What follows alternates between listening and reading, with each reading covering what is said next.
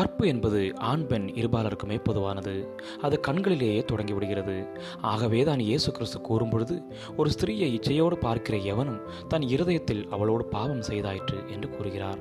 இன்றும் நமக்கு நன்கு அறிமுகமான யோசேப்பு சிம்சோன் என்ற இரு வாலிபர்களின் கண்களை மட்டும் சற்று ஃபோக்கஸ் பண்ணி பார்ப்போமா?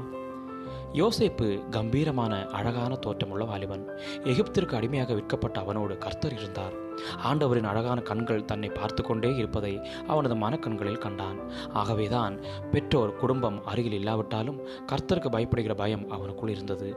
அதுவே அவனது பல உயர்வுகளுக்கும் பயங்கரமான பாவத்தில் அவன் விடாமல் காக்கப்பட்டதற்கும் காரணமாயிற்று. வெளியே யாரும் கண்டுபிடிக்க முடியாத ஒரு சிற்றின்ப வாழ்க்கை வெளியே வந்தால் ஒரு வாலிபன் என்ன செய்வான்? ஆனால் அவனோ என்னை பார்த்து கொண்டே இருக்கும் என் தேவனுக்கு விரோதமாய் நான் பாவம் செய்வது எப்படி? என்று பாவத்தை விட்டு விலகி ஓடிவிட்டான். ஆனால் சிம்சோன் பெலிஸ்தியரின் கை நின்று இஸ்ரேவேலரை மேற்கும்படி தேவனால் தெரிந்து கொள்ளப்பட்ட இரட்சகன். ஆனால் தான் பிறந்த நோக்கத்தை மறந்து தன் கண்களுக்கு பிரியமான பெண்களின் மீதெல்லாம் ஆசைப்பட்டு மீண்டும் மீண்டும் பாவத்தில் விழுந்தான்.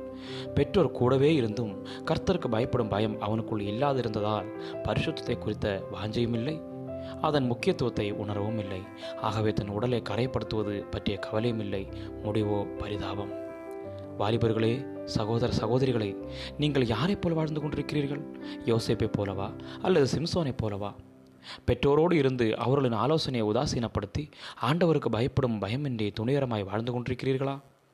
கண்களிலும் இருதயத்திலும் இடம் கொடுக்கும் பாவத்திற்கு உடலை கொடுக்க எவ்வளவு நேரம் சிம்சோதனின் வாழ்க்கை நமக்கு ஒரு எச்சரிக்கை.